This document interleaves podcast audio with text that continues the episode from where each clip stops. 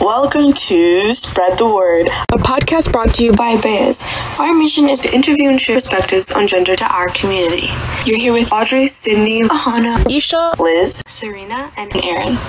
Today, Sydney and I are going to be talking to Wyatt about his views on gender abolition and gender role. All right, so do we just want to get started with like kind of the explanation? Because I know that gender abolition is kind of a new concept for a lot of people. So maybe just explaining to like the listeners um, what exactly it is and what it means. Uh, yeah sure. I'd want to uh, sort of preface this by saying that um, gender abolition isn't something that uh, anyone expects to happen anytime soon. It's more of like a, a philosophy about how you should uh, go about the rest not, not not the rest of your life but like think politically about gender. Um, i can't pass the gender abolition act that's just not a thing. It's more about the way that we view gender in society slowly changing over time until eventually we can just get rid of the idea altogether. But yeah, so uh, I'll outline it. The uh, I think for most people listening to the podcast, or at least uh, certainly in like socially progressive spaces, saying that gender and sex are different isn't uh, hard to get around. It's generally accepted. That's in line with uh, like gender theory, and it's only a little bit harder to agree with the idea that uh, gender is mostly arbitrary. A lot of it is performative and like you choose more or less, um, with the exception being, of course, society forces expectations on you. And Western society, for a very long time, has had a pretty strict gender binary. Even sex, we now know, isn't much of a binary. It's uh, you have two general groups, but there's lots of overlap in certain ways. And so, talking about gender in particular, unlinked from sex in any way, you have roles and expectations. Uh, I would say many of which are harmful. You might have heard the term toxic masculinity before, and that's the idea that there are expectations of men uh, that are not good for them to have. Uh, not necessarily always, but uh, for example, the idea that men have to be stoic and shouldn't be showing their emotions. That's uh, something that I was fortunate enough not to have been uh, raised with. Yeah, but do you want to go more into depth about like why um, some of these expectations are harmful or just give examples kind of just so people can get more of an idea about maybe like something that they can relate to or something that they've seen before i don't want to spend too much time on like toxic masculinity or uh, negative gender expectations because right. uh, to me it's more about the idea that gender doesn't matter and really the benefits of gender that a lot of people uh, find it hard to get rid of gender because of uh, aren't actually related to gender, not necessarily. Yeah, that's something that I actually wanted to bring up because, especially for things uh, like Bayes that are like female empowerment or just generally empowerment for people who identify as women, um, like there are, of course, many people who are like proud of their gender or just, um, even if not necessarily proud, like content with it. So, what do you think? Um, what do you think about like the so-called pros of having like binary genders or just gender in general? Uh, so what i've heard is that uh, gender and gender expectations can be useful because um, even if it's not limited to how you were born you can still learn from them. Uh, for example you might be uh, assigned male at birth and identify as a male but like there are aspects of femininity that uh, you think could be helpful to embody for example, maybe you want to be more uh, caring and openly emotional with your friends or something, which I think would be a good thing for anyone to do. What I would say is that that doesn't have to be explicitly masculine or feminine. Uh, it's just something that you can do that is helpful uh, to achieving some goal you might have. Um, the idea that men are supposed to be confident doesn't make a whole lot of sense. If I want, if I want to be confident, it's not because I'm a man. It's because being confident helps me achieve some goal. Yeah, that makes sense. There's there's a lot of stuff that's gendered just like just because, but there's really like no reason. I guess we just kind of like go about our lives and lots lots of things are just gendered and that's just how we live. But I don't know how much you like care about gender, but do you like have anything to say about making gender less important to us? Does that make sense? Yeah, I think so. So, for example, um, even though I, I'm a gender abolitionist, I still completely identify as male, cis male. Um, and gender is, for better or worse, a part of my identity. but it's more about understanding that speaking with a deep voice or being confident or uh, whatever doesn't have to be associated with masculinity. And so it can be okay for there to be women who are uh, brusque and um, whatever other masculine trait you want to uh, give to them. And then they're still women. Uh, in the same way, men can be uh, wispy and effeminate or whatever, and they're still men. And then eventually gets to the point where it doesn't matter if you're man, you don't know what uh, associations there are with that.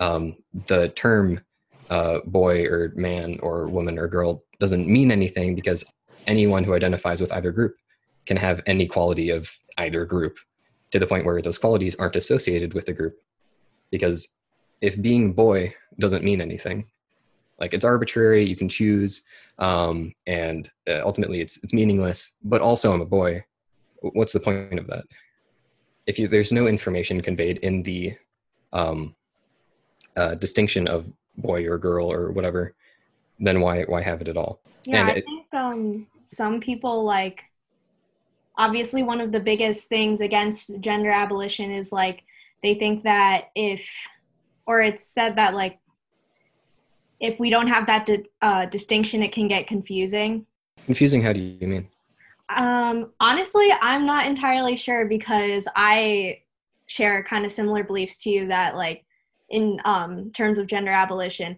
But I know that some people think it could get confusing to grow up and not really know.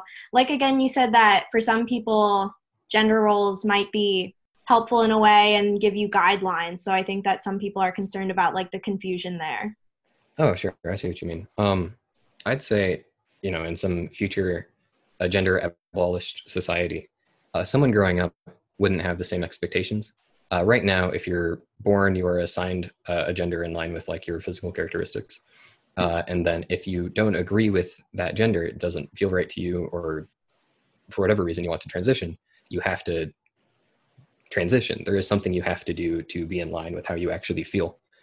Um, but if gender wasn't a thing, you aren't assigned anything at birth. It's just you are who you are and you behave however you behave. Gender isn't a thing. There are no expectations associated with behavior. And so you just are. There is no transition to make. Um, and everyone have to independently decide like how it is they want to act, how they want to dress uh, and express themselves, unrelated to any expectation of gender. Yeah, I think um, sometimes what needs to be realized is that people aren't just like born void of personality except for their gender. Like they can figure out things for themselves and have a personality separate from gender. And there doesn't have to be confusion like with lack of gender. Lack of gender doesn't mean lack of sense or lack of identity or personality.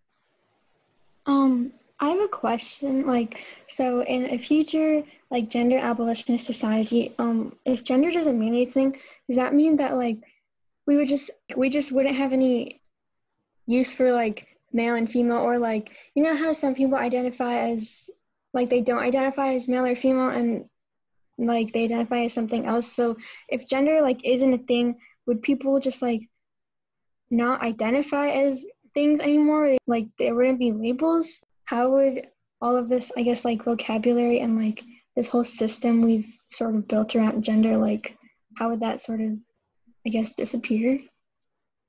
Yeah, the vocabulary around sex and gender would definitely change. Um, language changes over time, and it makes sense that over the period it would take to abolish gender, language would follow suit. Um, but I feel, in, in my opinion, I, I, can't speak for the hypothetical future. Um, I feel like what would happen is um, you'd have to figure out what you mean by man or male uh, or woman or female if it's related to your physical characteristics or if it's uh, a gendered term. Because uh, at some point you couldn't use it interchangeably. Right now we kind of can. You still have to specify a little bit. Um, and there are some people that say like male is explicitly sexual, um, whereas a boy is uh, gender. But uh, I, I, think it's pretty nebulous, nebulous even at the moment. Um, uh, what I would imagine is you would you wouldn't have terms for um, male or female. You'd refer to whatever aspect of your anatomy matters at the moment. Um, if you're the kind of person who needs to see a gynecologist, you wouldn't be like, I'm a woman. You'd say, I have a vagina. Like that's that's the part that matters right now. Or there are some diseases that women are more likely to contract uh, or suffer from than men are, and you just convey the information that matters in that context. Um, you know, I whatever characteristics you have that we currently associate with being a woman, you would just state what those are, or your doctor would ask about that. Um, whereas gendered terminology, I think, as gender disappears, it too would disappear. Um, does that answer your question? Yeah. Oh, we also have like another question about culture because, as you said, gender is something sort of like that we have like constructed.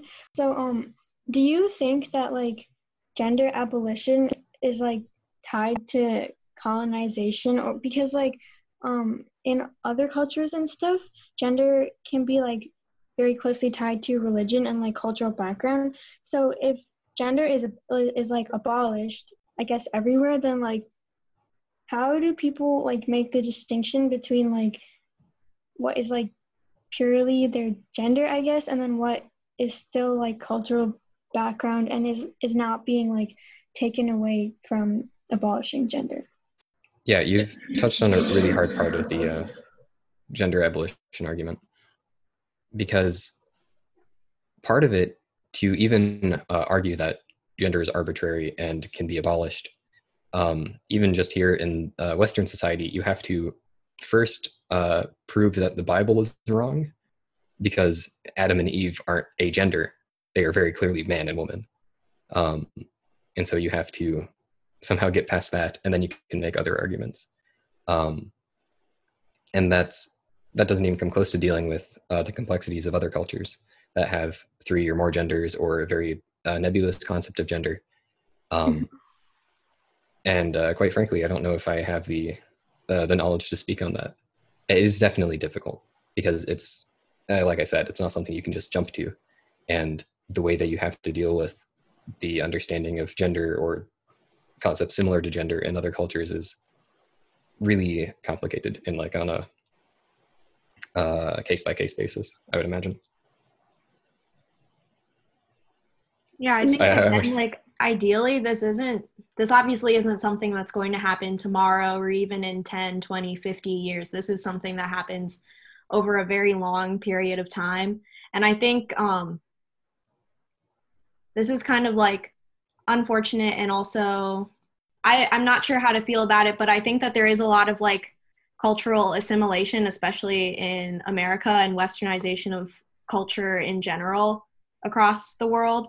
So I think that over time, it doesn't mean that there has to be like mass culture erasure, but I think that culture eventually will become accepting of like gender in particular if it's something that is worked hard enough at. Yeah, as like as we progress and like other societies also progress, I'm guessing that like everything will sort of get more like accepting and sort of like progressive, I guess. Mm-hmm. But I feel like in the future for for some cultures if like the the concept of gender changes, I feel like the culture will just change with it. Like yeah. I don't know if I don't really know. I feel like that is very hard to to figure out. I see what you mean. And also though, I feel like culture on its own changes in general. Um, yeah. Whether or not it's for like because of westernization or just because culture does naturally change by itself, you know, from um, like across generations. But I think also like again, something that we were talking about earlier is the fact that the concept of binary gender or just gender in general can be harmful and that like i think that if something is harmful the culture needs to change because of that yeah. kind of toxic nature. And obviously we don't have to change parts of culture that aren't harmful. Um, i think that there's a lot of celebrations of gender within um, within different cultures. And i think that like there can be ways to still incorporate them without necessarily highlighting the gendered aspect. But again, like similar to Wyatt, I just like, even though I did just talk a lot about it, take everything that I say with a grain of salt because I am a very Americanized person. So, are there any other topics that we wanted to talk about? So, so gender, I, I feel like we see it everywhere in our culture. Like it's in like our advertisements and like clothing and stuff like that. And so, in terms of gender abolition, when do you think that like larger corporations and like when do you think it'll start becoming more accepted? I guess. I mean, obviously, like you don't know, but I'm just wondering. Uh, if I had to give like a, a timeline. Yeah, or like, how do you like see the shift to uh like a future space that's like gender abolitionist? Well, I think first you have to do a lot for um, even just women's rights. Having just the binary be equal, uh, that makes it easier to accept um, people with identities that don't fit inside of the binary. And uh, gender abolition, I imagine, really has to come after uh, trans rights uh, and the recognition of the validity of uh, non-traditional genders, uh, especially non-binary people. Because if you don't have to be one or the other or switch from one, you can just be nothing uh, or somewhere in between, then it raises more questions about like, well, if this is okay, then what's the point of having these two points on in this imaginary space that anyone can be anywhere in? Uh, and then you get to the disassociation of certain terms with uh, gender, which lets you eventually get rid of gender as an idea because there's nothing left associated with it. There's there's just like so many parts to to like that I think we have to get through as a like collective society before we get to gender abolition. So um Sydney, do you have any other questions for Wyatt? I don't think so. Um, Wyatt, do you have anything else you want to like talk about? Uh, I think I'd like to uh, summarize basically the main points, uh, just once again to clear it up before we end this. So, the idea is that if anyone can be any gender, express themselves in any way, and that's fine, um, then you have to look at what's the point of having gender in the first place? What do we get from it? What are the downsides? Um, what some people say we get from gender is things like uh, men learning to be confident uh, and women learning to be caring. But uh, I don't think that those have to be explicitly gendered. Um, you can be confident because it's helpful, not necessarily because you're a guy. Um, and then, of course, there are lots of bad things associated with gender. Um, sexism, for one, but of course, uh, the discrimination that uh, trans people face, uh, and even toxic expectations of cisgenders. So if it's harmful and doesn't really provide any benefit, then why have it at all? And so you'd want to make steps towards uh, socially disassociating the benefits with the gender because they don't have to be um, to let you eventually phase out the idea entirely and get rid of the downsides of having uh, the distinction. All right. I think that's a good place to wrap up. Yeah, Thank you so much for talking to us and all that. It was very cool, and I think that the people who listen will hopefully gain like new perspective or learn something new. Yeah, I think there's always more to say on uh, topics like this, but um, there's only so much you can do about it right now, where it's like not super useful. Uh, it's interesting and it's a goal to work towards, but it's not like really relevant. But yeah, I was glad to be on the show. That's all we have for you today, and we hope you enjoyed. If you did, make sure to tune in to our next episode and keep up with us on Instagram and YouTube at Beas underscore IMSA. Until next time, spread the word.